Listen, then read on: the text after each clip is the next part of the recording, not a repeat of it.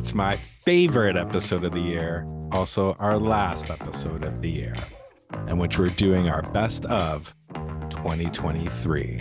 And this time, we have guests.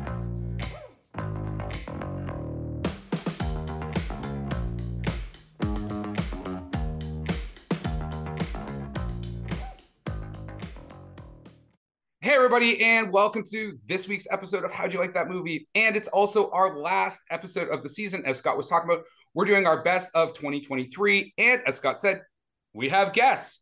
And our guests tonight are Katisha. Kat Shaw is a queer actress, writer, and film producer with roots in both Canada and Costa Rica.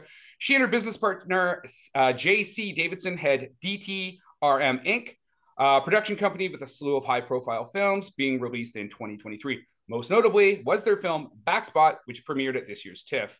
As well, we have Anelle, she's going to say her last name in a bit, who has 10 years experience in film editing, marketing, sales, and acquisitions as an independent enter- entertainment worker in both international and domestic markets. Uh, that's about as good as it gets, guys. So, uh, Anelle, why don't you jump off because you can finish up how your name's supposed to be? Um, it's pronounced Dagani, but everyone just says Dagani. Um, or, as I like to call you, Sarah. Sarah. You can call me Sarah. We're gonna get into that story after you uh just co- cover anything that I didn't cover in that intro. Um, no, you covered all of it. I uh, work in the horror space uh, specifically. Um, I am a independent contractor. I consult on all of your on your movies. What um what's working, what's not working. If you're gonna make any money, I am the person that can hopefully tell you whether or not you've got the golden ticket or not. Oh, Willy Wonka, like Timothy Yeah. Chalamet. I yes. Which does not appear on my list. It, it does not. It does not. Not- Uh, Kat, why don't you uh fill in anything we missed? Uh, I don't really have much more to fill in. You did a great job at, at introdu- introducing me, uh, other than like going into 2024 now. So a bunch of those films are coming out in 24. Uh, Backspot actually just got announced for a theatrical run in the United States. So you'll be able to see that uh, in theaters in the early spring. So that's cool. And there's a couple others, one that's actually going to Tubi as well, uh, which I'm not actually permitted to talk about just yet. Anyways, and there's a couple other things uh, in the works. So So many that? guests, so many secrets. Uh, actually, do you mind talking a bit about Backspot? Just because we're big fans of a particular lead in that film. Uh, we like to talk about their work fairly often. So if you want to give us a rundown on that, so our guests know to go out and watch this film. which lead are we talking about? Are we talking about Evan Rachel Wood? Uh, I was thinking more Devery Jacobs, but sure. Okay, well that's why I was asking. So yeah, we had uh, Devery Jacobs and Evan Rachel Wood. Uh, both of them are absolutely fantastic actresses with with big voices and big presences presences on camera. It would it would really help if I could speak English today. Uh, I just got over laryngitis, so forgive my voice, everyone. It's still uh still messy. Uh, but yeah, um, Devery is a fantastic human being, and she put her all into that film and it's kind of crazy how up close and personal you get with her through the entirety of it as she had nowhere to hide. It was a lot of facetime for her as she went through the throes of this uh, this film. It is centered around a high level cheer squad and the uh, co- the competitive levels of it. And it was really cool because the film is directed by uh, um, a, a, a non-binary person as well. So there's a lot of queer influence through the entire thing and it was quite intense to make sure that everyone was taken care of safe protected and held up on on camera so And when is it available on a streaming service yet? Or no so it'll have its theatrical release uh in the spring and then it will eventually end up on streaming but right now we're going to do our theaters first cool. Well, when it is uh, available, make sure you let us know so we can let people remind people to go out and check out your film. Yeah. And now, do you want to before we get into this show, do you want to tell everybody why I call you Sarah? And it's not for the obvious reason that I just don't say people's names properly.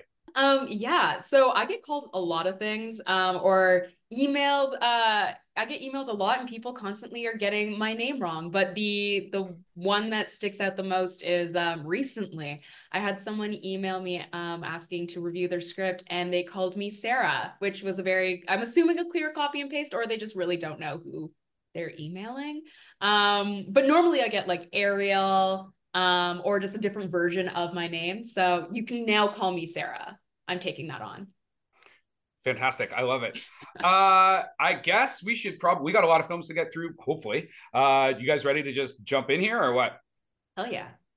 So, as you guys are probably aware, I hope you're aware, uh, we have the main categories Best Picture, Best Director, Best Male, Best Female Actor, and then we have a wild card spot. So, we tend to leave Best Picture for obviously last, but outside of that, uh, it is we'll open it up to you guys or Scott, who happens to also be on the show occasionally, uh, to decide which way, what's the direction that we're going to go with. Ladies' choice. I have repeat offenders throughout all of this. I'm sorry. I'm not sorry. Um, do we want to start with best actor? Kat, what do you think?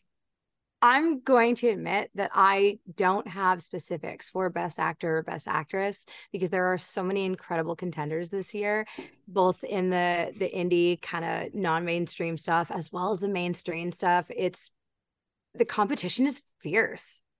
Uh, so I can't I can't actually name an individual person. I can m- talk about moments in different films, but I don't want to name an individual person. I'm sorry, I'm ruining your show, guys. No, no, no. It's cool. I mean, it's it's this is a very uh, open-ended part of the show. Obviously, when our if we're on our Oscar show, we're dealing with like some very defined characteristics. So you can, it's going to be fun. So what? And now, what do you want to do? You want to do male or female actor first? Let's do male. Let's, Let's start male. with the one that everyone saves for last. Let's do it first. all right, all right. Scott, you want to take us into this, my friend?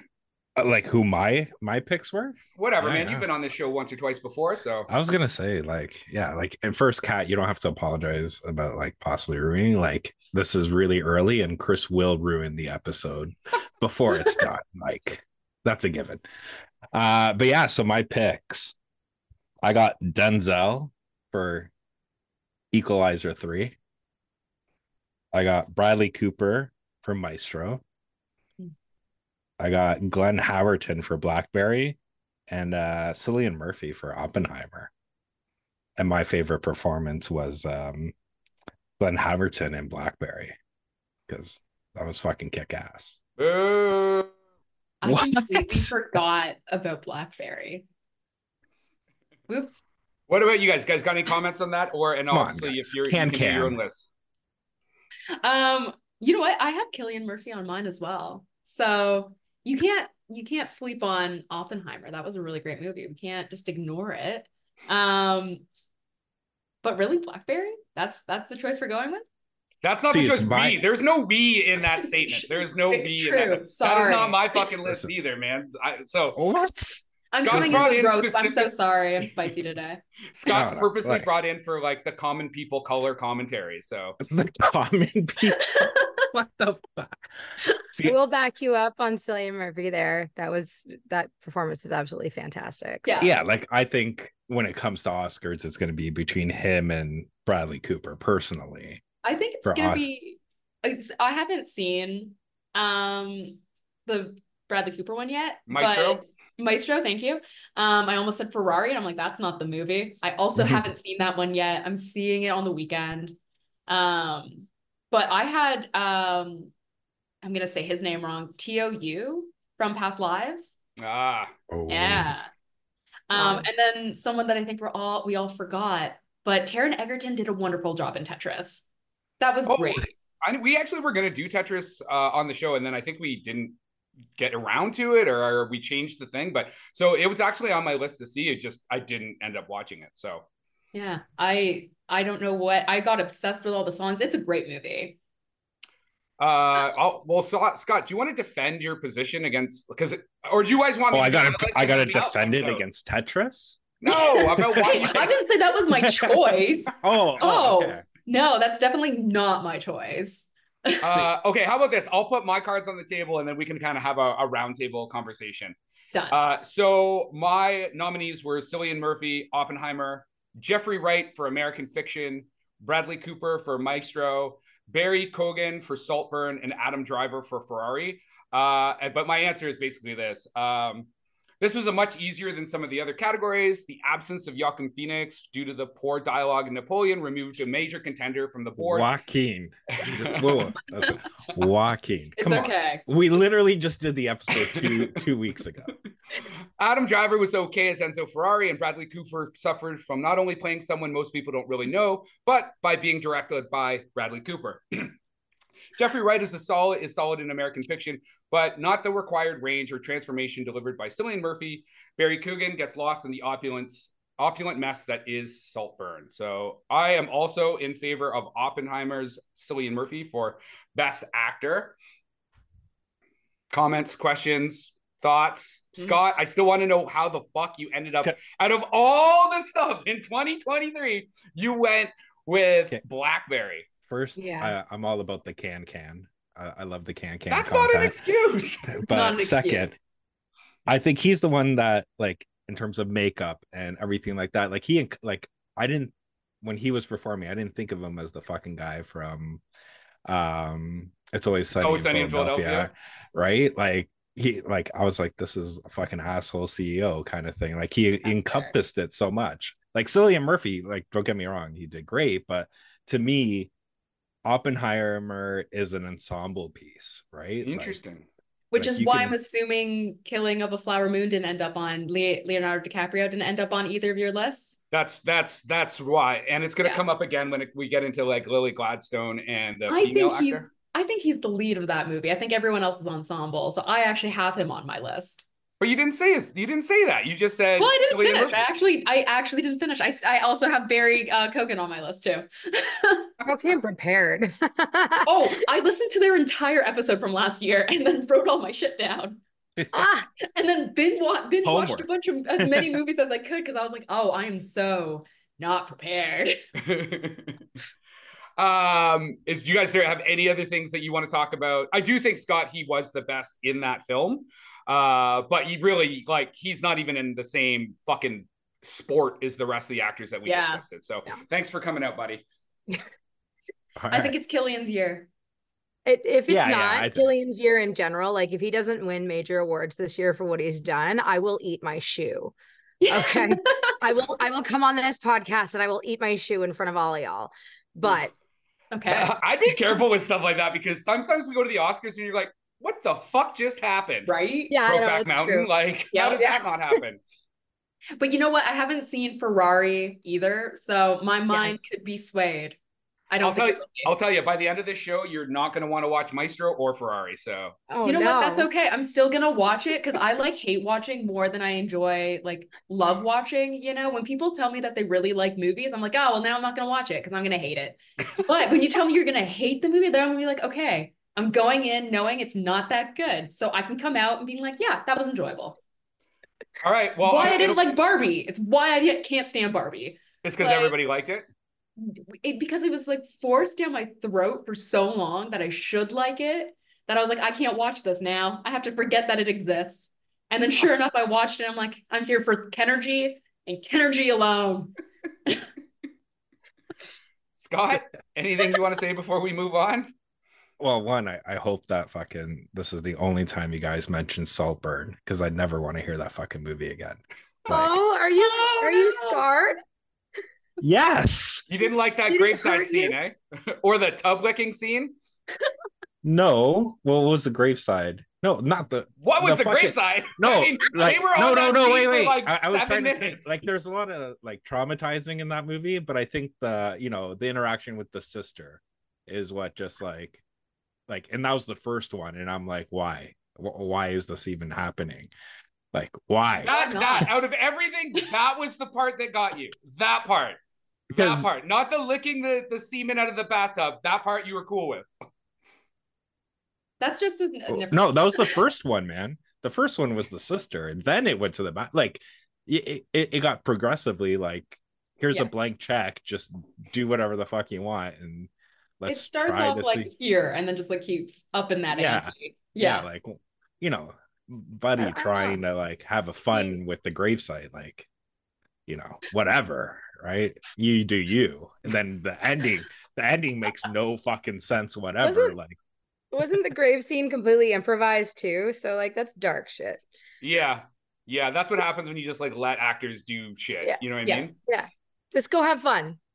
I want I want to talk a little bit more about Saltburn when we kind of if it comes up again because I have some thoughts on that film. Um, but yeah, do you guys want to just move on to female actor? Or do you want? Is there anything Sure. more you want to talk about before we get there?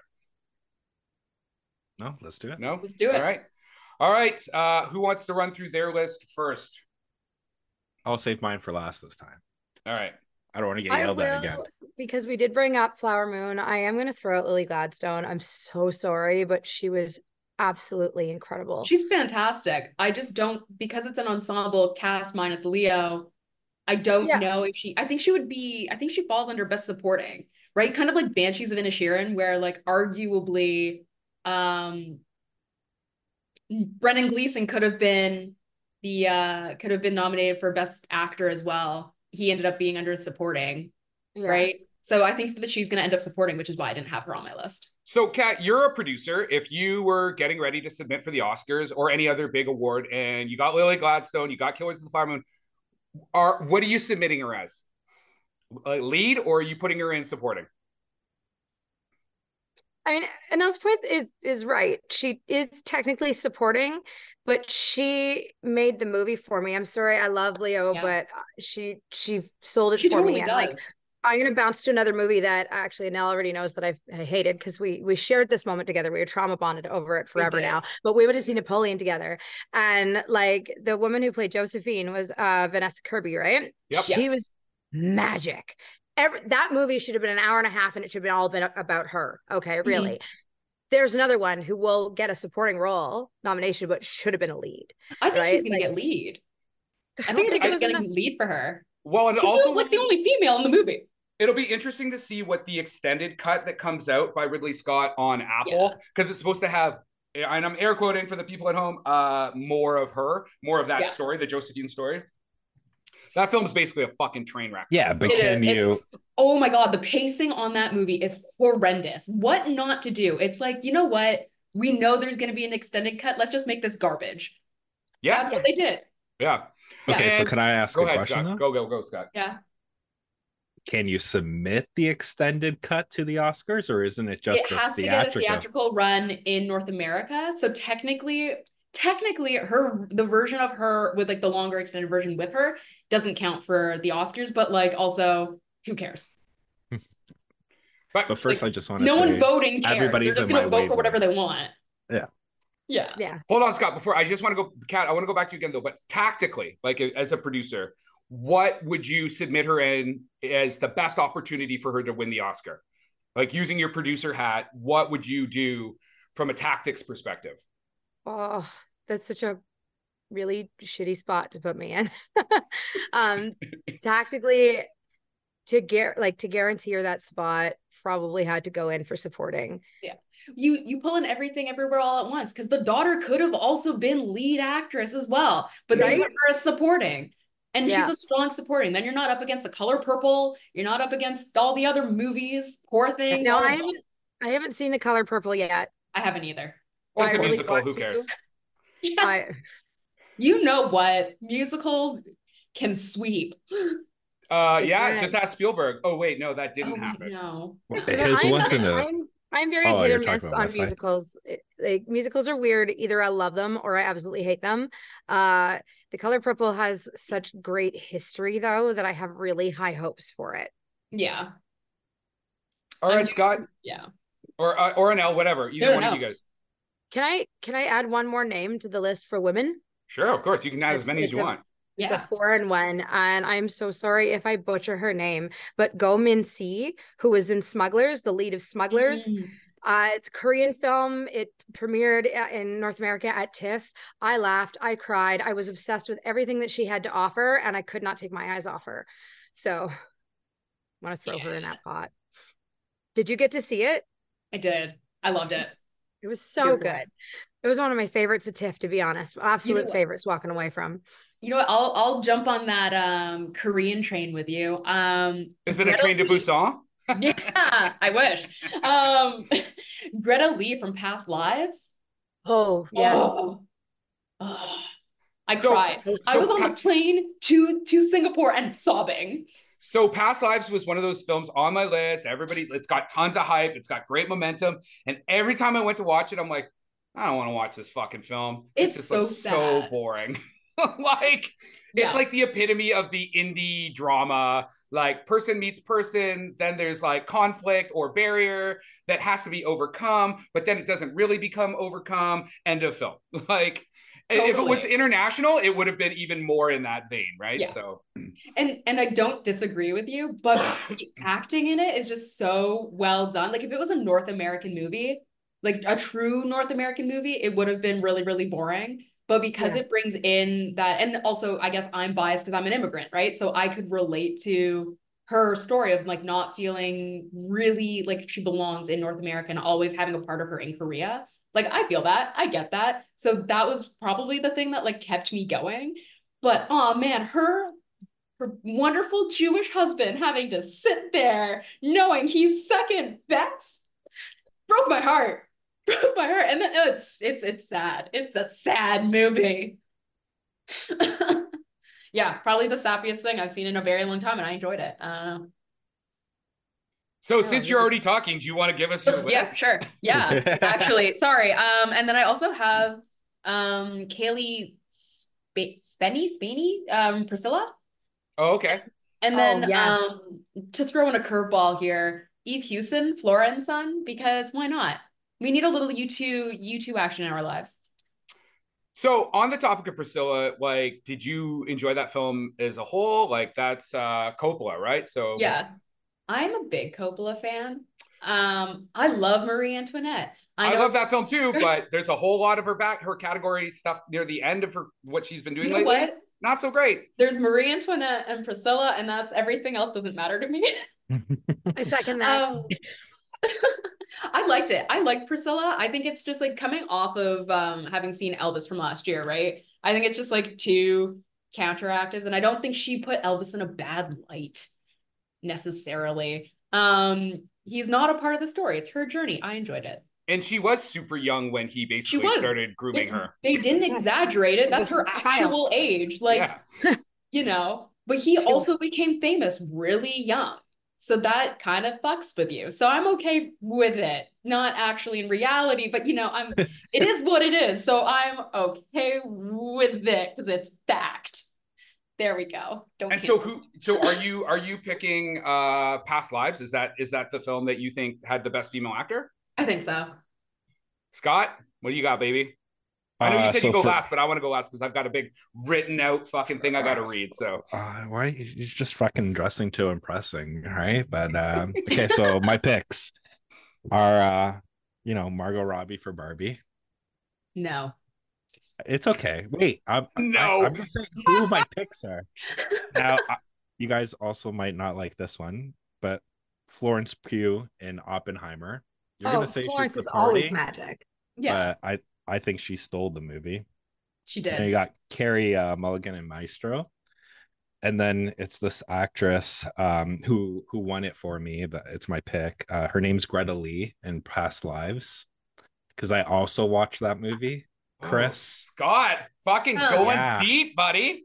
Boom. See, for me, I didn't pick. I didn't pick the actor because I thought she like took it all. Like she, Yeah. he took that movie. So I'm like, he doesn't have a chance. But yeah, like her performance. Um, it was like my favorite part of that movie. It's the the part where she's seeing him off in the taxi, and then he goes off, and then just she starts walking, and then just starts Mhm. bawling. Right, Yeah. like just the realization that you know her past is behind her and now she has to like she is it she let everything go i was like i got it i almost Yeah. cried i don't i don't I cry cried. but but You know what? like- that was hour like 30 for me on the plane. So that also could have contributed to me crying quietly. Stuart is coming up anything just red wine just give me just, give me- Just give me more wine, please. Thank you. But, uh greta Husband lee's was the one that won it for me go ahead Husband was a saint. That's all I'm Mhm. saying. If he doesn't, if he doesn't get nominated for supporting, I know we don't have supporting on this list, but I will die on a hill for that man. That's a husband. yeah Uh, movie the- the- husbands wrecking it for the rest of us. yeah. oh man like yeah like even the scene where they're at the bar and they're all He's they're essentially speaking watching her cheat on him, and he's like, Yeah. "Okay, this is fine. You need to do this. Go for it." Yeah. Like that's a that's yeah. High five. That's painful. Uh, so yeah, I uh, I have Sandra Hüller for Anatomy of a Fall, Lily Gladstone for Killers of the Flower Moon, Margot Robbie for Barbie, Emma Stone for Poor Things, and Carey Mulligan for Maestro. And I'm going with uh, Sandra Hüller uh, for Anatomy of a Fall. Uh, as a contrast to the male categories, this was a much harder choice. Lily Gladstone was my front runner until I saw Sandra Hüller in Anatomy of a Fall. The fact that she also plays a supporting role in The Zone of Interest didn't hurt. The fact that she is the lone protagonist in her film versus Lily being in a more ensemble role is what sealed it for Sandra. Uh, her film is carried 100% by her. Margot Robbie is great in Barbie, but Barbie is not a great character to show range. Carey Mulligan suffered from the same fate as Bradley Cooper, which is she's in a film directed by Bradley Cooper, which is almost unwatchable. Uh, Emma Stone, like Barry Keoghan, uh, gets weighed down by the opulence of the film, uh, although she does a better job of shining through. So those are kind of my drawn out statements. I love wait, wait, before Anatomy you of a Fall. continue, can I say something? What?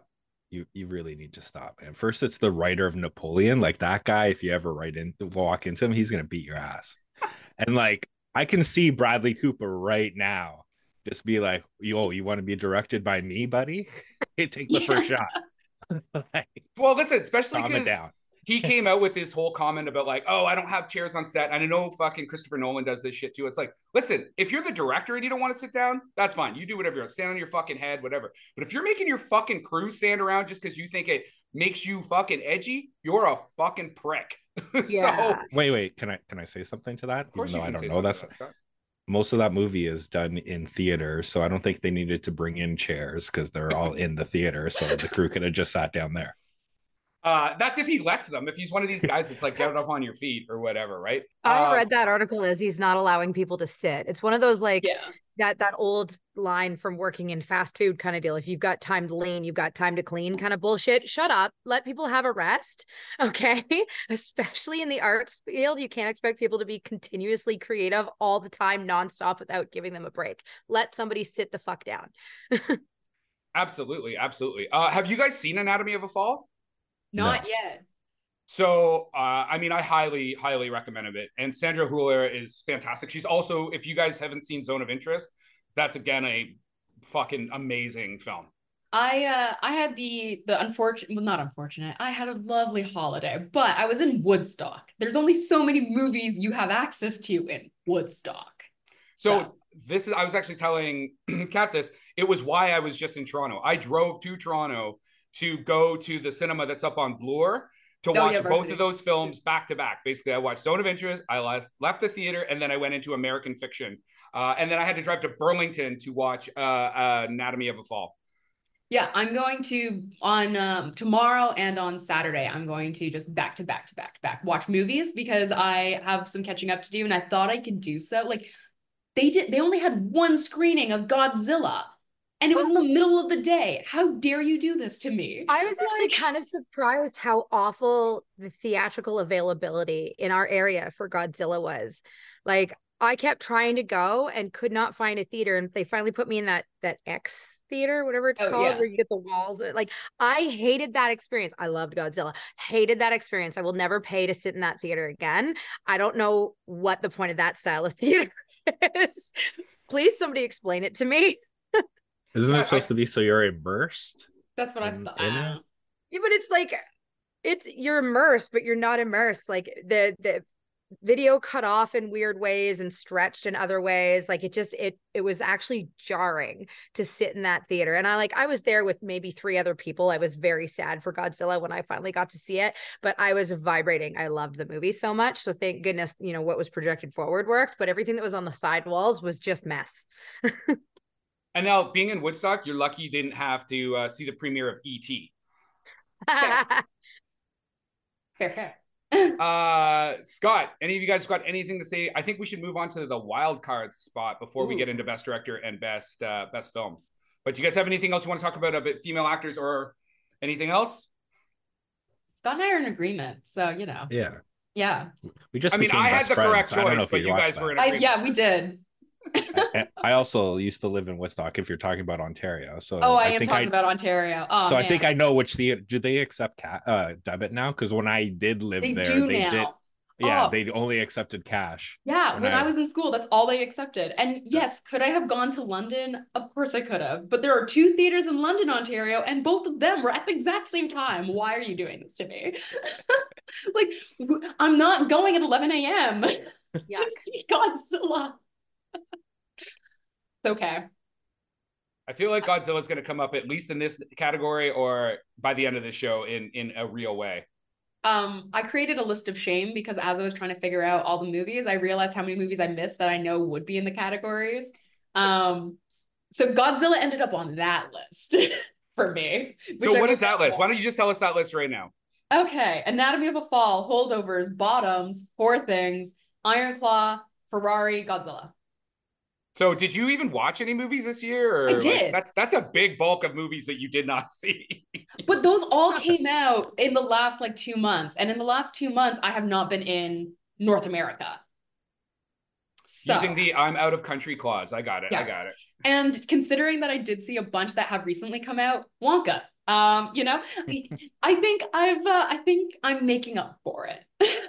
You're doing good. You're I saw good. Saltburn, you know? I've Yeah, seen well, it. Saltburn's on TV. It's on Amazon. I know. Those bottoms, but So is bottoms. So was bottom. So bottoms. I meant to watch it on the flight back, and I fell asleep before I even hit play. Um, it's not the movie's fault. It's one hundred percent not the movie's fault. It's my inability to stay awake in a moving vehicle unless I'm driving it. Anel, did you see uh Shiva Baby? I did. What did you think? I loved it. Yeah, Scott still hasn't seen it, and I've talked about it multiple times. So maybe after now that you said you've seen it, what about you, Kat? Have you seen uh, Shiva Baby? No. I have also been a big failure at actually seeing movies this last half of the year. Um, and like I was doing the mad dash trying to get stuff in over the last couple days. Like I finally watched Dream Scenario yesterday, right? Oh, I got Saltburn in, right? Like I I was doing the mad dash, and then I realized I watched a couple movies that actually technically came out late last year that are getting ro- rolled into this year. I was like, oh no, those don't count. Never mind. Uh, See, like, and this I'm- is what I'm saying. If you do like an Oscars version of this, I will shine because I've seen Dream Scenario. It just does not belong on this list, but I think it No. might get nominated.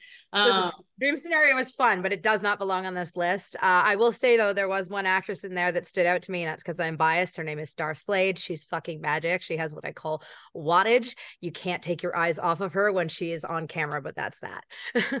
That's how I felt about Penelope Cruz today in Ferrari. Uh, the rest of the film is it's like a fast car, slow movie. Uh, but Penelope Cruz always has exactly that, like that, like gravitas when she's on the screen. no, it's just magic. It's just it's just magic. All right, one of you guys, you want to start us off with whatever your wild card positions, and it can be anything. It can be just because you liked it, cinematography. But uh, yeah, let us know what you th- what uh, what's in that class for you. I'll just I'll just go first. Um, I put Talk to Me. Yeah. Um, When Evil Lurks. See, I've seen movies. I've seen movies. Polite Society. Um, and Sisu, which I feel like everyone forgot about because it's early in the year, and I think it could possibly, or is that a 2020? No, it's a 2023. It was festivals. yeah, but it's yeah. Um, it could could it possibly be nominated for foreign? Maybe, but there's so I don't think it will. Um, and then Are You There, God? It's me, Margaret. Because who doesn't want to watch a movie about a 13 year old desperately wanting to hit her period, get her period? So, what do you call this class? So, these are just movies you want to talk about, or what? Um, what? For me, it's like movies that I think people probably slept on, and like either like how many people actually know about Are You There, God? It's me, Margaret? Because it barely got any recognition. Technically Canadian, if I'm not mistaken.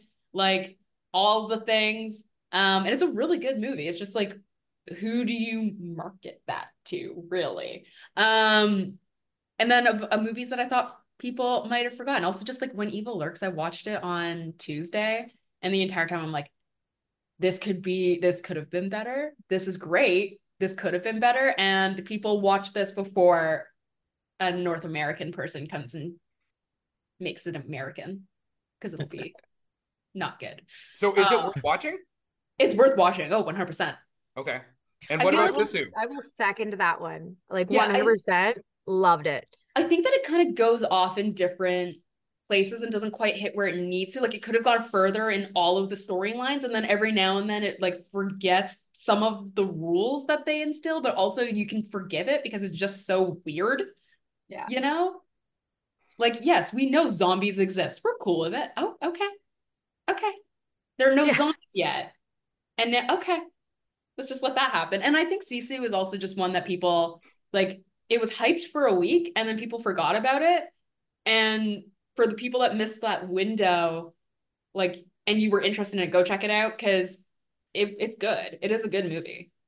I think you should do a Sisu uh, Mad Heidi double feature. I think that would be a good pairing. I tried that. I tried to make that happen. Um, but it was already Sisu was already going out of the theaters. But if you went to go see Sisu, you saw the um trailer for Mad Heidi ahead of it. So kind of as close as you can get. I Or did the could- best I could. I mean, or you could just, if you're listening, watch those two films together. Yes. Because I think, uh, what order would you put them in before we move off of that? What, wait, would you watch Mad Heidi first, or would you Mad watch Heidi first. Okay. Yeah. Because it's the the more of the like schlocky, cheesy. Yeah. M- literally more cheese. Uh, okay, you other two. What uh, what are in your categories? Um, in my wild card, I'm gonna put Godzilla back in there just because I loved it. I'm a big fan of like international B horror films, right? So again, When Evil Lurks is one of my favorites so, uh, that I have in that list, and I agree with whatever everything else said there. It it breaks its own rules or forgets its own rules a few times, but it also has this strong power of magic behind it when it introduces the terrible awful right? And uh, just the way that they did the makeup and everything for the initial outbreak for lack of a better word. Like i don't want to ruin the movie by telling everyone the storyline but it's just like captivating.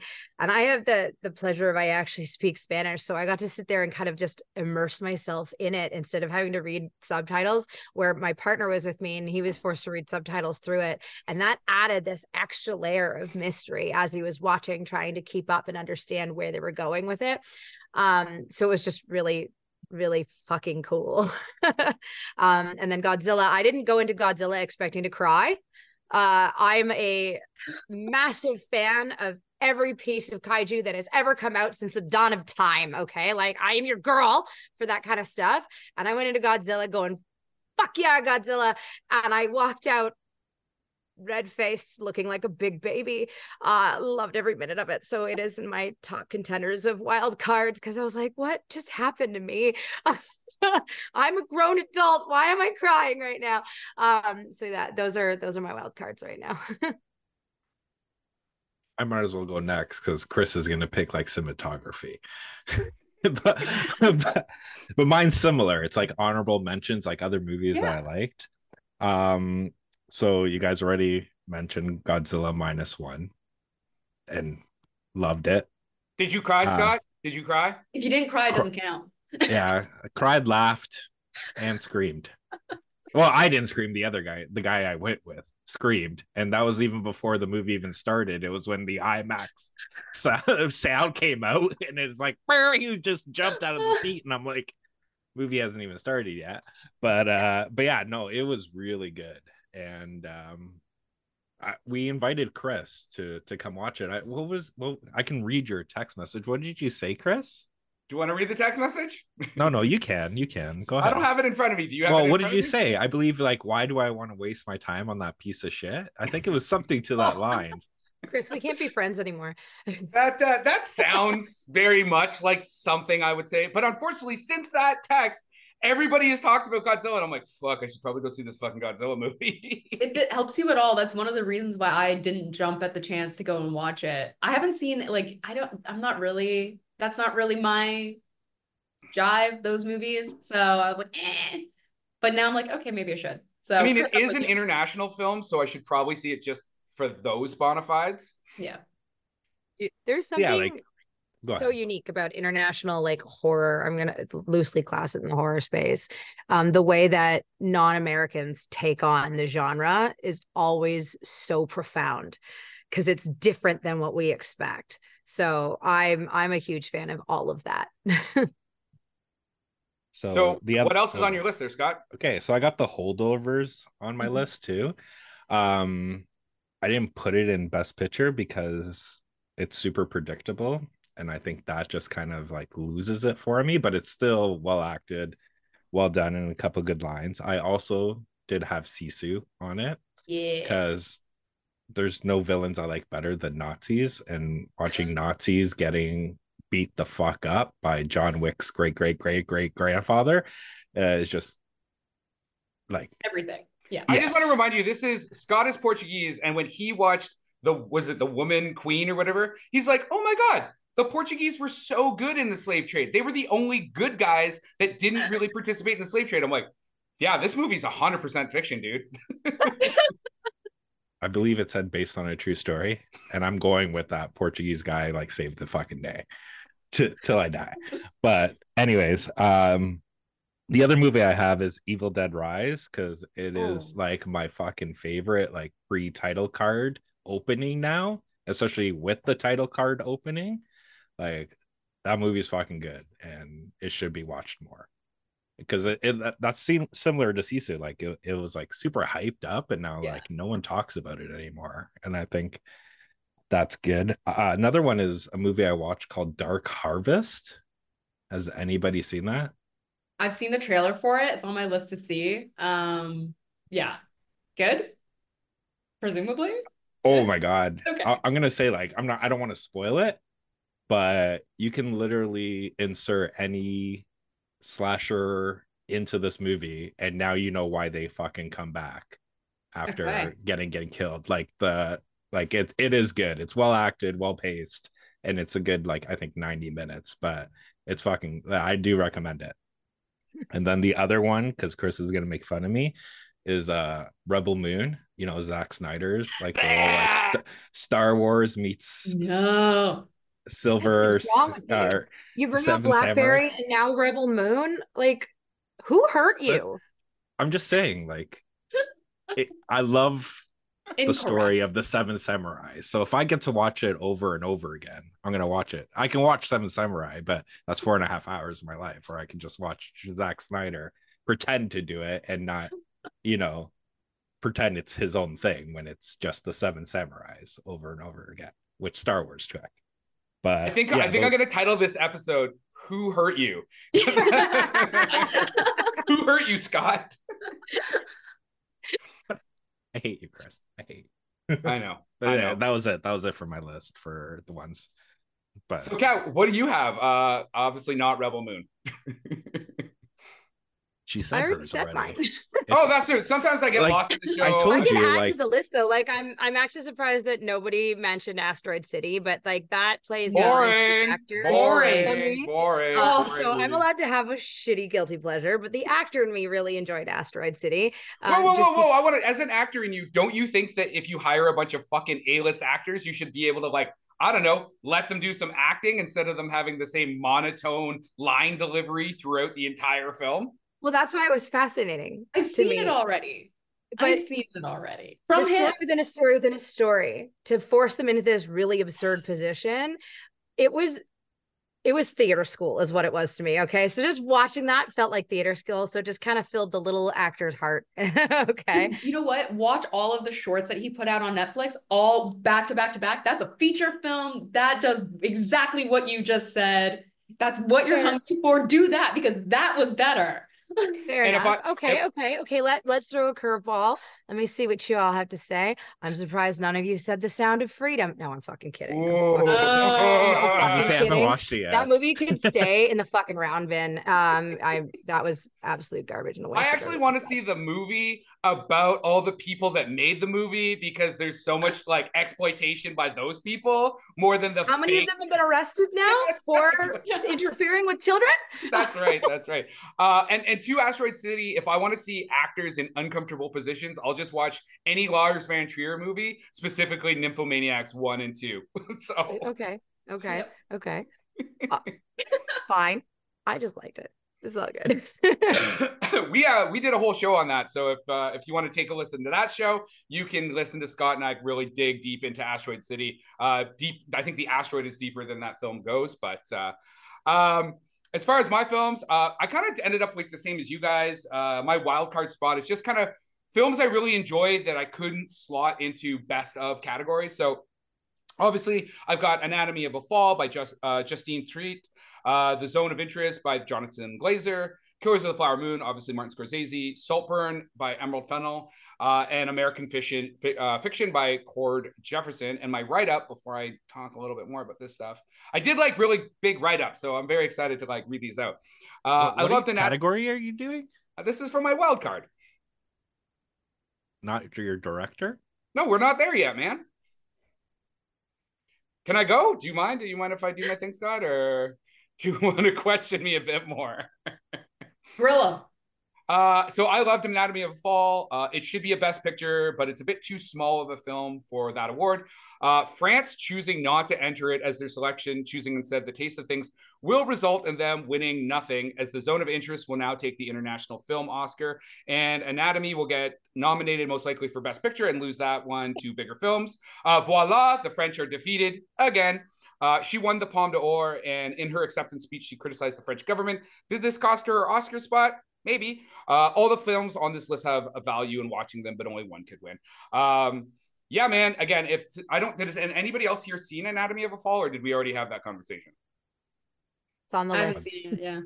That Yeah. was literally like three minutes ago, man. You Yeah. asked that same question. I told you sometimes I don't actually pay attention to the show that we're on. Uh, one thing I do want to talk about is both uh, American Fiction. If you get a chance to watch it when it comes, to, like you don't have to watch it at the theater. It is like hilarious. It is so funny. It's probably one of the best comedies that's come out in a long time. Um, I watched it right after watching The Zone of Interest, so it was very nice as a palate cleanser after watching a Holocaust film. Yeah. Yeah. Um, it was again, I highly recommend it. Again, it's it's a comedy, so it's probably not going to do well in some of these like really really prestigious categories. But again, highly recommend it. Saltburn, uh, visually, uh, I thought was interesting. It is just a ripoff of the talented Mr. Ripley or Purple, Purple Noon, the French version of a talented Mr. Ripley by Patricia Highsmith. Um, I think that the talented Mr. Ripley is actually a much better film in its entirety. Uh, but Saltburn definitely has some interesting aesthetic. aesthetic. Uh, Emerald Fennell, though, is like certain scenes she's like literally lifting, like bathtub scene. His dancing at the end is actually taken from other sections of the Talented Mr. Ripley film. Uh, but yeah, I thought it was a bit uh, avant garde at points and a bit long. What were your thoughts on either American Fiction or Saltburn? Yeah, I thought Barry Keoghan was a little long as well. You know what? I think Saltburn was long. It like over it's over three hours, right?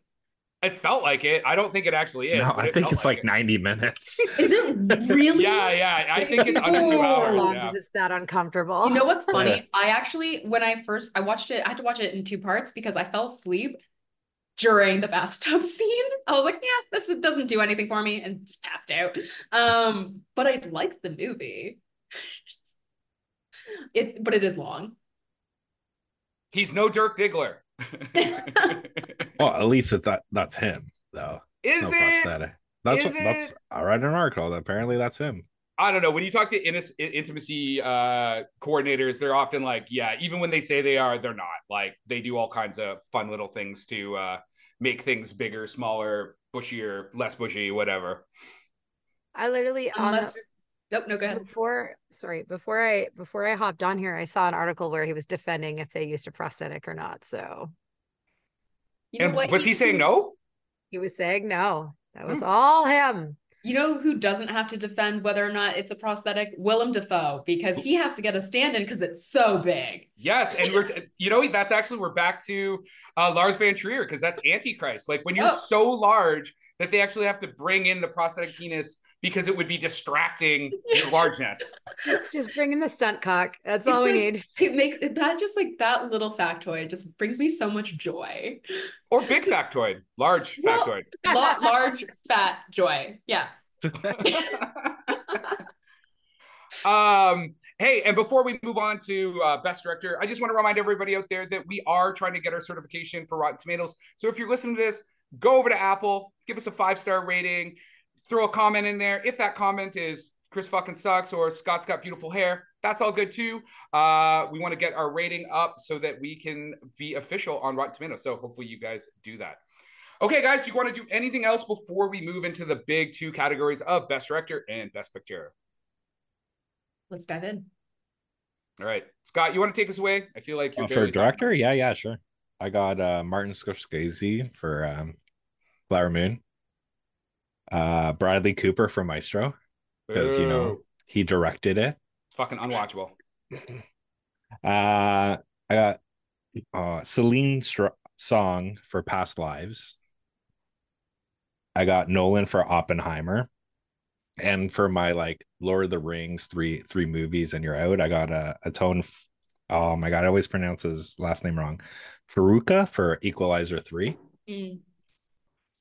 I love that something like that is on a list of best director. That's uh that's fantastic. Have you have you fucking watched Equalizer 3? Come on! There's no world where fucking that if you guy can make how old's Denzel? 65 year old Denzel, like fucking intimidating against the mob, like that's a fucking award right there, man. That's an award right fucking there.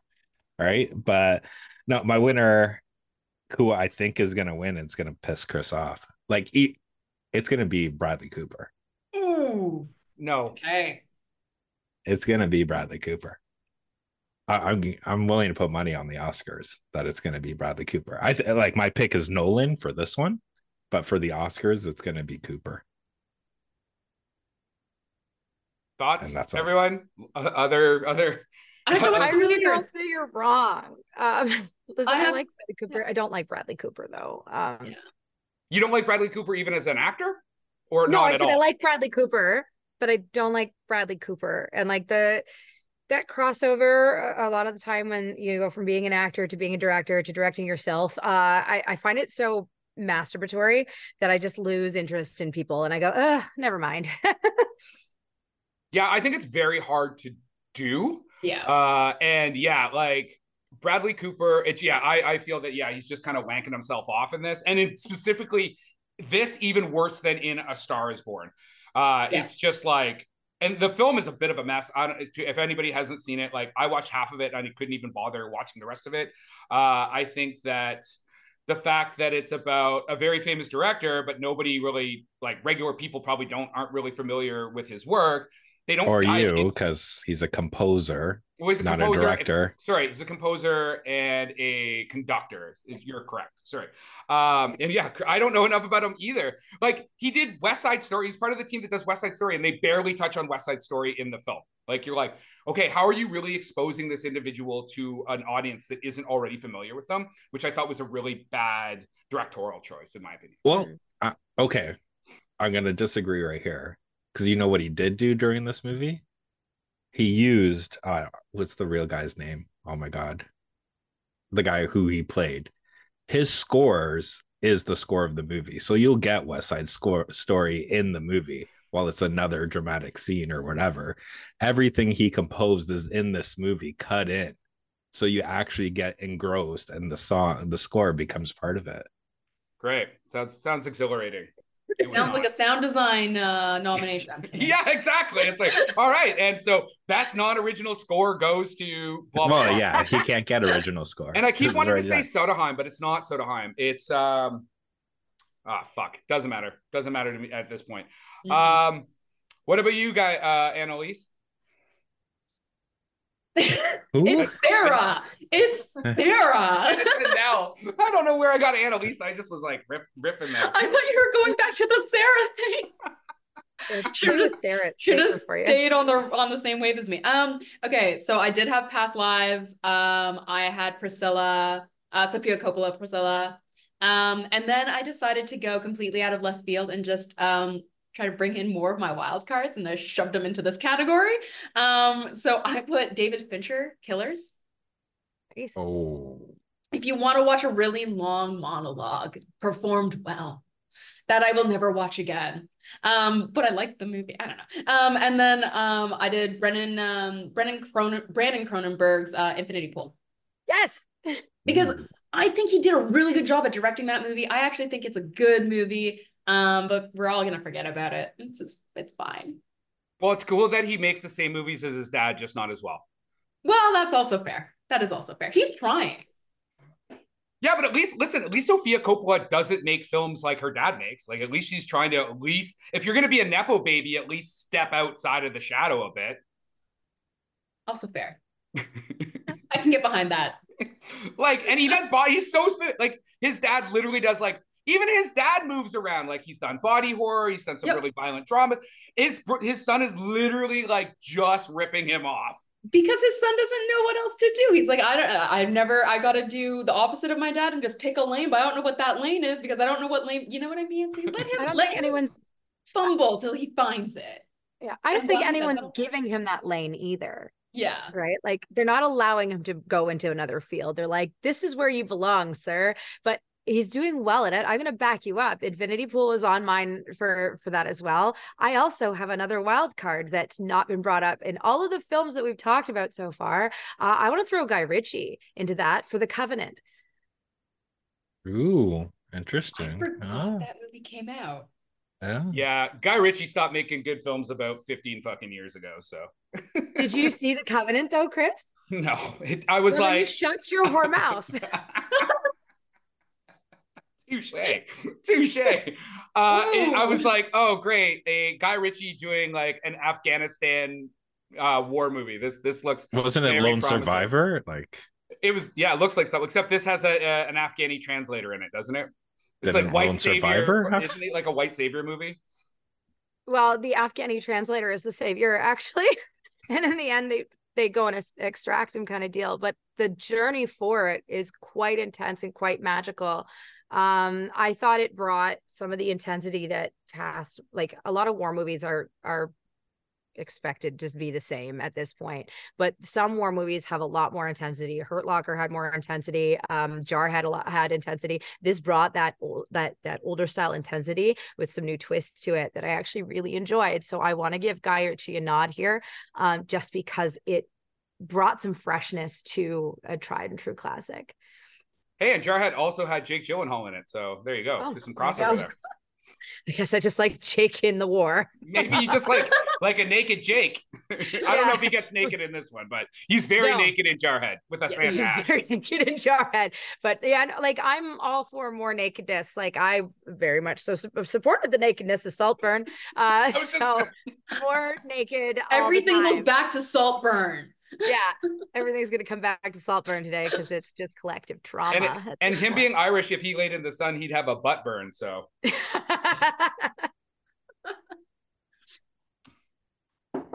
all right. Well, obviously, uh, I mine's gonna sound pretty straightforward here. Uh, I've got uh, Christopher Nolan for Oppenheimer, Martin Scorsese for Killers of the Flower Moon, uh, Justine Triet for Anatomy of a Fall, and Jonathan. Wait, yeah, Jonathan Glazer for Zone of Interest. Um, so normally, uh, I have some very specific rules around Best Director. Basically, you got to be able to tell your story really well, yada yada yada. I'm breaking with that a little bit. So I went with Christopher Nolan for Oppenheimer uh, because of the technical challenge of shooting on IMAX 65 millimeter and for using IMAX black and white for the first time. Uh, this combined with mostly using practical effects, I think is to be commended. Although him sticking to that and having his like weakest nuclear explosion in the history of nuclear explosions because he didn't want to use VFX, I think was probably not the best decision. But Nolan's just like technical challenges in shooting Oppenheimer is why I'm giving him my best director. Solid. I see you decided no women did a good job this year. Well, really, other than Yeah. like Priscilla, uh, other than Sofia Coppola, uh, actually, no, I did. I gave it to Justine Tourette as my Oh, wild right. card for Anatomy of a Fall. Fuck you. Yes. And she's international. And she talks some shit about the French president. So Wait, but that's not your pick. That's Yeah. a wild card. That's it was a wild card, pick, though. Yeah, but, But wasn't not in the Scorsese a wild card? Wait, was it Like- Scorsese in your wild card as well? I think it was. That's Yes. why it, it confused me when I, that's why I asked you like which one are you doing? Chris is Yeah, kind of he So can how be is he how is Because he he's just- he's just throwing names out. your He's making his own rules. This is his Yeah. show. He's just throwing names out. We're in some other category at this point. He's just like, you know who I like? Wait, what was that movie you said that broke its rules or whatever? Which uh, when evil lurks. Yeah, yeah, yeah. Yeah. I'm just doing that. I'm like, oh, we're talking about cinematography. Well, let me talk about this other thing over here. perfect. I thought we were doing best director. Aren't we doing best director? We are, but when we did the but- wild card, you also brought up Martin Scorsese's. Yeah, because it was in it was in there as one of my favorite films. But how But then could that's not he be how can the director be a wild card and best director? Yeah. Oh, I didn't know we had that fucking rule, Scott. Nobody told me the rules. You made up the rules. All right, so you fuck- owe me one apology for uh, BlackBerry. Let's start no, right now. No, no, no, no. I'll give you an apology, but not for fucking Blackberry. That's not happening. That was a train wreck of a fucking movie. And the fucking director, who's Canadian, cries like a little bitch all the time about the CanCon system and everything else. That guy can fucking suck a dick. The amount of people Oh. that I hear complain about the CanCon system. Yeah, but he complains about it, and then you look at how did BlackBerry get made? Telefilm. So Oh, you can't suck and fucking blow Of- at the same time, right? Of course, he was going to leverage all of the Canadian, you know, socialized money, tax credits, all that type of stuff. Oh, this fucking sucks. And actually, the only reason the motherfucker got into Berlin is through that uh that telefilm uh avenue that's available for the pavilion and stuff. So that guy could fuck off and his stupid movie Blackberry. Telefilm is wonderful. They support some really solid movies. Um, thank you, Telefilm. Thank you. That's Thank you. Usually that's usually Listen. my line. Like the the opinions on the that were just said are, are Yeah. exclusively Chris's and not how you like that movie. A- As, a you. distributor, as a distributor, I need you, Telefilm. Thank Hey, you. I love telefilm and I love all the Canadian stuff. They have helped support my films to date. So Room, No wonderful complaints. movie. Uh, Ladybird, also a wonderful. To- thank you. Okay, I- moving on. A year and a half from now, and I'm on this podcast being like, I just want to say I really love the Canadian system. But blah. You're gonna be like, oh yeah, did someone get a fucking feature film made finally, or what? Well, yeah, I'm waiting for the 2025 TIFF where it's like, who wants to punch Chris Langford in the face? Yeah. like, That's like panel, right? about. There's Larry Cooper, the fucking guy from Blackberry, whoever wrote Napoleon. They're they're like all lining up, like Yeah. Bam, bam, bam. we're just going to rent a room specifically for them to come and beat on Chris. Yeah. yeah, some poor intern at What did Telefilm, like Yeah. fuck you, motherfucker. We're going to have to get one of the rooms in the CBC building for that because that's that's where all of that goes down. I mean, if that's what it takes to get a film at TIFF, I mean, you got to do what you got to do. It's true.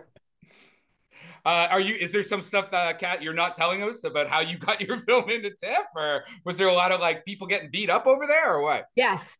Yes, I threw hands every day. No, no. I, TIFF TIFF is interesting in it, it's selection process. Some of it's politics and some of it is politics. Um, but it's it's a wonderful process. I mean, Telefilm actually did a lot of help with our our film. They they read a lot of interference and came and gave us extra money for music and all sorts of stuff when we needed it in the eleventh hour, which was fantastic. So I I don't actually have any major complaints about it, uh, other than the fact that at the end of the day, it is a, a a- bunch of people sitting in a room checking boxes. It's not necessarily about the content you're creating; it's how many boxes you're you're checking, and they want to make sure that they're the most woke of the wokiest of wokiest it can be. So if you come forward with all of these woke standards, that'll be like, oh, awesome, checkbox, uh, and that's great. Uh, but that just means it makes it harder for white men to to make stuff right now. It's making it harder for other other things to to get elevated, which is understandable because white men have been in power for the longest time.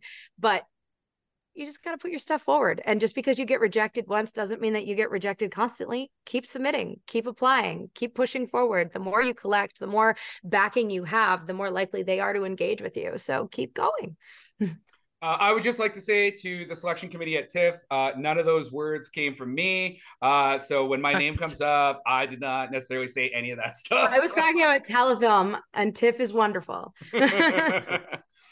uh, all right, guys. Uh, I think we're at the big the big section here. Uh, best picture. Uh, do you, do you guys want me to go first? Who wants to go first here? I feel like I've talked the most on this fucking show. So Well, you're the one that has a fucking monologue prepared for every category, Yeah, right? you I just first. roast any, everyone else's opinions. listen, it's because I knew if it was just me and Scott or Scott and I, I would be more loose. But like, I'm like, you guys are serious industry professionals. I'm like, oh my god, I gotta fucking know what I'm doing over here. So I did my homework. That's fine. You didn't have to. I was gonna say that I made one of them. Well, now that I know that, could have phoned it in. I literally I- just have a computer screen right here just saying what came out in 2023. I was excited. I was excited to just shoot the shit. Yeah. And here you I are giving me like, out. yeah, come on, relax. This I'm gonna is be me relaxed. This is me relaxed. I'm gonna be repetitive with mine, so I'll just I'll go first. Um, because you know my favorite movie apparently, Past Lives. Um, Priscilla, Killing of a Flower Moon, and you know what? That's all I put down because I know that I'm gonna fill in the slots with the movies that I haven't seen yet. So I just left those. That's that's what I landed on. Hey, did has I'm surprised that like so I've on my list I've got Killers of the Flower Moon from Scorsese, Zone of Interest, obviously Oppenheimer, uh, Anatomy of a Fall. I do have Poor Things on there by Yorgos Lanthimos. Mm-hmm. I noticed that like none of us have really brought that film up very much. Have yeah, you guys seeing it on it. Saturday? That's why. Yeah, I haven't seen it yet. It's on the list to actually go this weekend too. So and I was supposed to see it to literally I was gonna go see it today and then come straight here and I knew it was gonna be on my list. I knew Poor Things was gonna be on for like best picture, um, or at least a wild card or something, but I just I hear it went where Saltburn did not go. Yeah, and I mean yeah. it's it's definitely got some very like pro... I don't even know what that means and that scares me. Because Salt, Saltburn went pretty we fucking far. all need not uh sexual healing. That's all I gotta say. Yeah, yeah, there's there's definitely a lot of sex in that movie. Oh yeah. And a lot of like like Emma Stone full nudity. And I was like, oh. oh like like there's no body double. Like that shot is her. There's there's no escaping that that is her naked throughout the film and having lots and lots of sex. Uh, it's got a good message around like uh, like women's rights and like socialism. I guess the uh, book that it's based on is actually very socialist, borderline communist. Mm-hmm. Um, again, and the only thing, the big critique I have of it is is uh, that it dwells a little. It's it's a bit too showy and it relies on that too much. Actually, what I'll do is I'll use that to pivot into like my monologue. Uh, so I actually picked Killers of the Flower Moon as my as the best picture overall, uh, and my reasoning is uh, this is a tough choice. Uh, both Killer and Oppenheimer have the largeness or grandeur that I expected of a best picture. Uh, Killer for me wins on the storytelling aspect. It keeps you engaged for its entire run and has a rewatchability factor that Oppenheimer doesn't. Uh, Poor Things has the scope and very good acting performances from Emma Stone, William Dafoe, and Mark Ruffalo, but the overall the overall reliance on aesthetic and there is a constant use of dolly shots and fish-eyed lenses, which he seems to like to use. If you remember from the favorite, he really gets gets his groove on with the fish-eyed lens. Uh, it became super fucking tiring. I was so sick and tired of those dolly shots. Uh, Anatomy of the Fall and Zone of Interest aren't big enough in their size. Uh, yada yada yada. So that's the big thing. That was my takeaway from for Poor Things is it just it relies too much on aesthetic at points and it kind of gets a bit sloggy. So mm. can, can I ask you a question, Chris? You can ask me a question. The last two movies you said was Anatomy in the Fall and what? Uh, I just said Killers of the Flower Moon.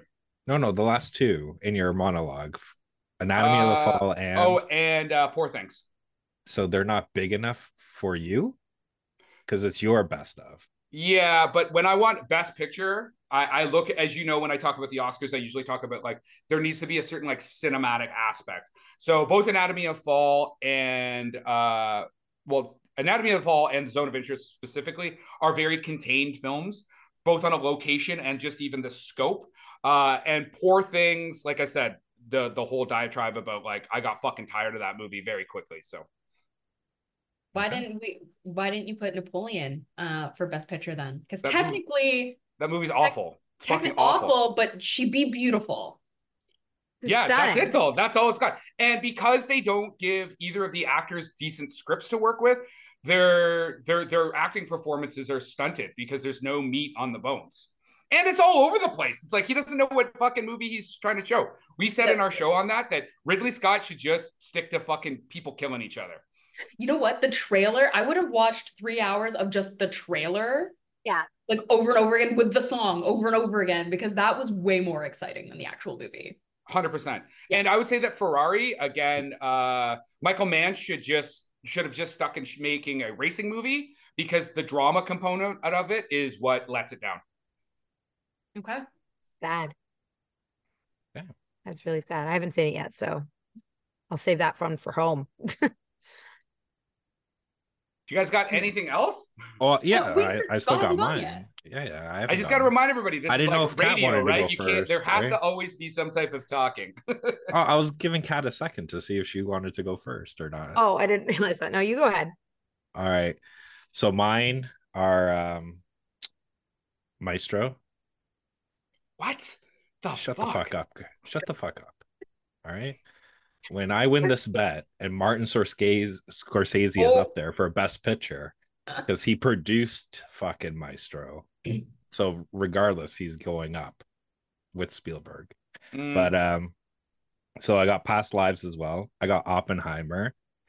I have a documentary called Still, the Michael J. Fox story. I don't know if you guys watch. Oh. It's on Apple. Like actually seeing like how they did it, like with the dramatizations and what he actually has to go through now, was really like good. So if you haven't watched it, if I can watch it. And um, the other movie that I picked that was very well done was Spider-Man Into the Spider-Verse. Can that be That nominated for? Oh, it can be nominated for Best Picture, can't it? If Beauty and the Beast can, why can't Miles Morales? Why can't Miles Morales? Beauty That's fair. the Then I I add that to my list too. Thank you.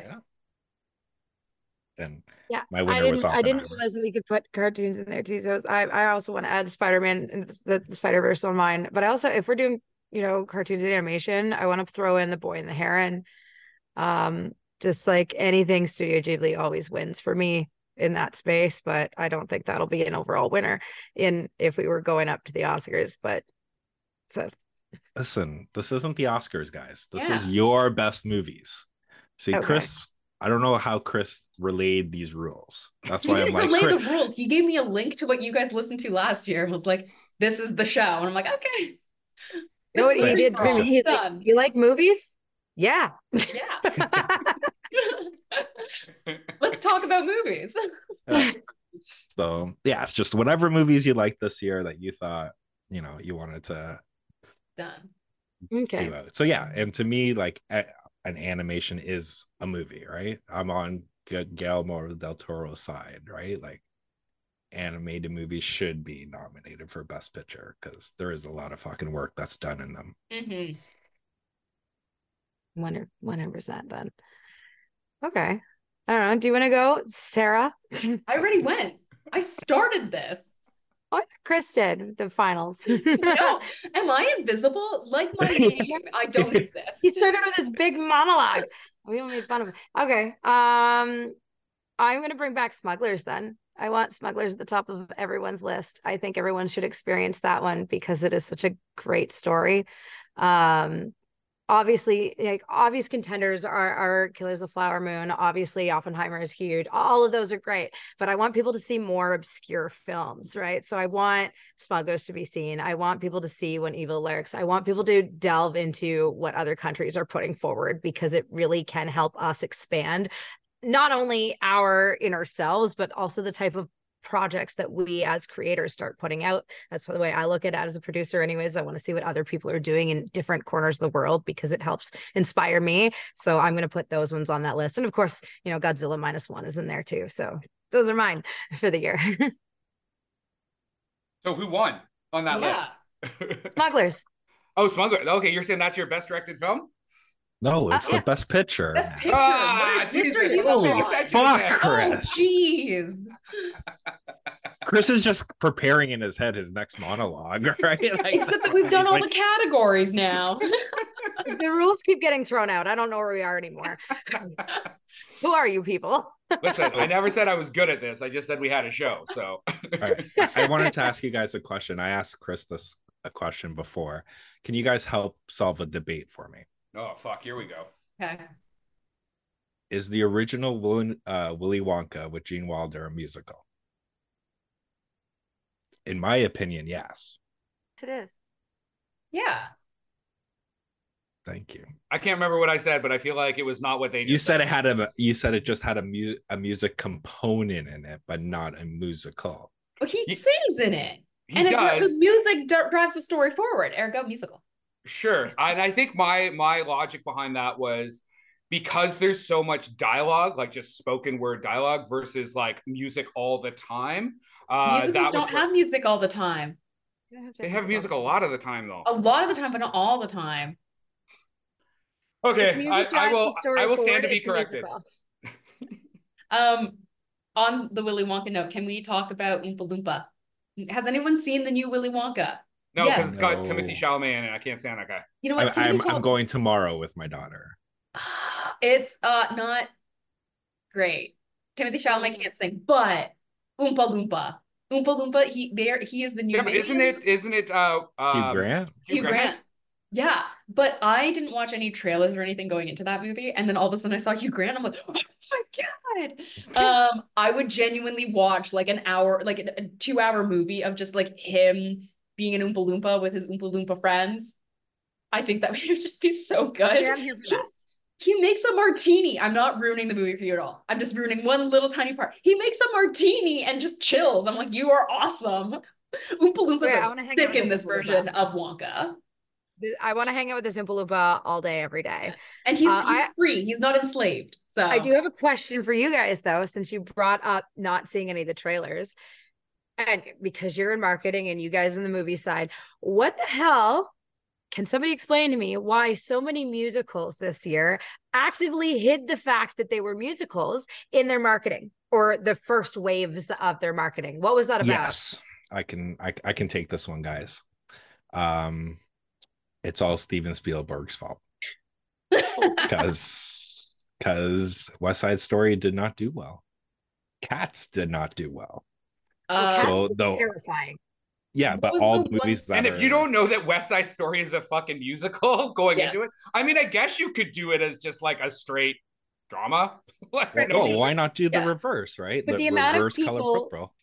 The amount of people that were complaining online that Wonka was a musical, that they didn't know it was a musical. I'm like, how did you Oh. not know Wonka was a musical? But- But, then there's Mean Girls that they turned into a musical that wasn't originally a musical. It got a Broadway rendition that now is a film, but people didn't know it was a musical because there's no music in the trailer other than there's a music note in the the, the name. but Mhm. I think like I'm gonna I'm gonna agree with Scott because like even like into the heights, what the dog shit garbage was that? The original I like that movie. It's okay. someone though, else who continue. should not act and direct his own goddamn shit. He's It's- not yeah. even the best Hamilton. Wait, wait. Wait, did Lin? No, Lin Manuel didn't. yes, yes, he did. yes, he did. I- Yes, I he thought it was did. just- I don't know Justin why Lin. everyone likes No. Lin-Manuel Miranda so much. Like I'm not a huge I didn't like Hamilton, okay? What? I'll You take a didn't like Hamilton, like the the actual play, like the musical. Yeah. I just didn't care. I, I just a felt I bastard. felt it was Poor. It was pretty again. Overhyped. Hmm. It was not overhyped. It was appropriately hyped. Yeah, but in that in that vein, there is one director that does an amazing job directing himself, though, and that's Clint Eastwood. Name Yeah. a bad Clint Eastwood movie Yeah. that he's the star and director in. there Yeah, you He knows his lane. He knows what he, he knows what he's doing. Grumpy old man. veer That guy got it, it on yeah. lockdown. Yeah. I mean, Yeah. not gonna fight you on that one, that's for sure. But most of the time, it's not a it's not a recipe for success. It's just masturbation that you're forcing the rest of us to watch. And um that should be consensual is sexier, okay? Like You know what though? Some directors just, you know, some directors just direct for masturbation. Damien Chazelle. I'm sorry. Babylon's a wonderful movie, but the last part of it was nonsense. The last like 20 minutes when it started showing us other movies, I'm like, this movie ended already. Can we just stop? I get it, dude. There's been a number of movies recently that have had like three or four endings when we're just like, this could Yeah. have been done like Yeah. a while ago. Can I can I go? Yeah. Like what I, fuck? I will also double down on the fact that I actually do like Babylon. I just don't watch the last part of that movie because I'm just like, why am I here? Also, I need to pee at this point. I'm gonna go. Oh yeah. Um, but yeah, Yeah, I, I I agree with you. I I hate when films like they have that natural ending, and you're like, oh, there's 15 more minutes. That's great. Like we didn't need 15 more minutes of this movie. Uh, I also really like Babylon. It's just like a rancorous, like fucking drug hedonistic Yeah. fuckfest. Like I'm just like, yeah, man, I'll watch this shit. It's crazy. Like just as yeah, soon have, as I saw have the elephants elephant and cocaine. shitting, Let's go. like, Yeah. As soon as the elephant took a shit, I was like, I'm here for it. Let's Yeah, do I'm, this. I'm in. I've got me. I'm in for whatever wild ride you're about to take me on. I mean, I would like to see like a movie that does that subject matter in a in a better way, like this Yeah. the, the transition. I mean, yes, singing in the rain already kind of did that. Um, but if you just go into Babylon, you're like, I'm just gonna watch some cool shit happen. I'm like, I'm I'm cool with it. You know what I mean? Yeah. It's my hangover after New Year's um movie. Oh, It's wow. one hell of a hangover. I was gonna say, What? so that's like a one-year tradition. Well, yeah, but I know I'm gonna watch it again this year. Oh, there you go. Yeah. I feel like definitely not the movie I need to be watching. Like that would be it would give me anxiety because whatever I did the night before, I'd be like, probably this is not the best movie for me to be watching right now. So this is a mirror. Ah! yeah, exactly. Ah, ah. Uh, well, guys, uh, is there anything else you guys want to talk about? Anything else you want to pitch before we let you go? Thanks for taking this almost hour and a half to hang out with us. Oh, This is fun. yeah. This is a lot of fun. We'll hang out some more. We'll talk more movies. I promise to actually catch up on more movies this year. Let's do Yeah. this again. Yeah, yeah, yeah. Love it. uh, and I'll, I'll I'll definitely actually before you leave, I do have a question for you guys. What films coming up in 2024 uh, are you kind of excited for? How dare you do this to me when I don't know what movies are coming out in 2024? Ah! Ah! like ET too. I know I know of a couple. There's one that's that's currently in post. It's called The Bearded Girl. And I had the pleasure of of getting to see bits of it. It's going to be fucking amazing. Onwin O'Driscoll is the star of it. Uh, it's just magic.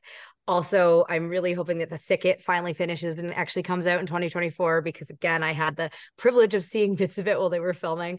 And holy shit, it's going to be intense. It's with Juliette Lewis and all of that. It's going to be magical. Um, so yeah, those those those I'm excited for in 2024. Um, also my movie is coming out in 2024, so you can go see it in theaters. Uh, Scott, yeah, go ahead. Go ahead. go I'm not doing a plug here for any of my own movies, but Dune 2. Um, because I forgot that was coming out in 2024. I thought it was gonna like hit it. Um, you know what? I'm kind of curious about Mean Girls the musical. That's gonna be a weird one. Um, Wicked. If you don't know it's a musical, it's a musical. Let's see how badly they fuck that up. Um, and then and then and then that's all I've got. Oh, you know what? Terrifier 3. Supposed to come out Christmas 2024. I'll do a plug. Done. Scott, what about you, man? What's on that list? Um, Book of Clarence to see like a Cecil B. DeMille like biblical epic with uh, you know, um, minority take on it. I think that's going to be good. Um, Alien Romulus, cause only because I I just found out it's supposed to take place between Alien and Aliens, so I'm really hoping this is like a a bait and switch, and this is literally the story of like Hadley's hope before Ripley and the and the Marines got there in Aliens 2 and see how the fucking aliens fuck that up. And if it's not that, I'm Fox, you can pay me and I I will do that movie. Um oh shit, what else? Here you go, Chris. I had another one, but I so the one that what it was. really uh, stands out is the Bike Riders, which was originally supposed to come out in 2023. Uh, it's got Austin Butler, Tom Hardy, and uh, Jodie Comer. Uh, basically, 1950s into early 60s outlaw biker fucking film. Looks gritty. It looks amazing. Like that cast is fucking phenomenal. I mean, you got motorcycles, no helmets. Like, how much more dangerous can you be, right? So. Uh, and like Dune 2, I mean, it'll be interesting to see. I'm actually surprised that uh, it didn't come out uh, this year. And like, I know that it, They pushed Like, it back I- to the strikes. yeah, Yeah. it's un- like, I mean, so do you think there, I mean, I don't know what the release date is, but I thought it wasn't like, I thought it's like the summer or something like that, or in the spring, correct? They're gonna do a Uh, blockbuster release on it instead of a Oscar push. okay, yeah, so it's like gonna March 1st. Yeah. So they're gonna try and just like make money and then hope it carries on through until the the new year or Kind to of. like the next Oscar season. I don't think they're even gonna bother with the like all it's gonna get nominated for for the next Oscar, presumably anyways, would be um Maybe cinematography and then a bunch of tech cinematography awards. and like VF and none of those need to be actually done during Oscar season, right? The only things that need to come out during Oscar season if they think Zendaya would win. which she won't. Yeah. I mean, or if Austin Butler, not with an Elvis accent, could make something happen, because that's apparently the big deal about Dune is that Austin Butler doesn't sound like Elvis. Of course he doesn't. It's called acting. Jesus, he doesn't sound like Elvis in any of the other. He, he didn't sound like Elvis when he played Tex in fucking uh, Once Upon a Time in Hollywood. Well- By the way, if well, you that are was- listening, that's a Quentin Tarantino film. So everybody take a drink because we haven't done that in a while. So Well, no, he does sound like Elvis in the trailer for the bike riders. He what does. the fuck are you talking about? He does. Uh, but the other two, sorry, the other movies was the Argylle movie, the Matthew Vaughn with Mm. fucking that one, and uh Nosferatu by Robert Oh, Eggers. Yes. Right. Yes. Yes. Oh, I forgot about that. Yes. That is the perfect wheelhouse for that director as well. Yeah, and Dafoe's in it playing Van Helsing, so maybe he can just, you know, He can stake vampire with his big, huge stake. stud cock. there you go. Right? That's how it is. blah blah. I want to suck your steak. All right, guys. Thank you so much for coming out. Uh, we will make sure that uh, whatever you sent us to be thrown in the show's notes. If so, if you want people to get a hold of you, or like Sarah, don't get a hold of her because unless you know her name and you're sending the appropriate script to her, uh, maybe not a rom com. Although I don't know, you might be taking on a new job, so maybe rom coms are where we want to go. Um, and same with Kat. I mean, she does produce stuff. She probably won't produce your stuff, but uh, look for her stuff in the new year. Uh, anything else before I let you guys go? I'm going to correct you. There is a possibility I'll produce your stuff, but there is strict criteria in what I'm looking for. So feel free to reach out. I will read what you send me. I will probably answer you. I I would be very careful with what you just said because I know I love just get- it. I actually I'm on the hunt for certain types of projects though, so I'm just going to keep my mouth shut though cuz my 2024 is very full. We've got 6 projects on deck right now. Um so I Yeah, I right. will not read your rom coms. I s- I stick within my lane, and my lane is strictly horror. Yeah. Always has been, always will be. Perfect, guys. Well, thanks very much, and uh, thanks for coming out. Bye. Bye guys. Thank you. And that is our wrap for the day. Please like and subscribe to this podcast. Tell your friends. If you want to get a hold of us, reach us at the www.howdyoulikethatmovie.com.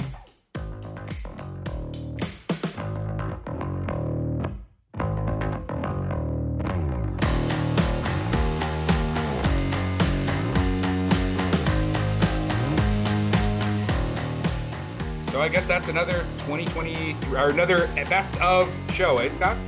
Yeah, it was it was super fun. I like the guests. Right? I like that they said that that you don't know what you're talking about. That's cool. I like that part. I don't think that's what happened.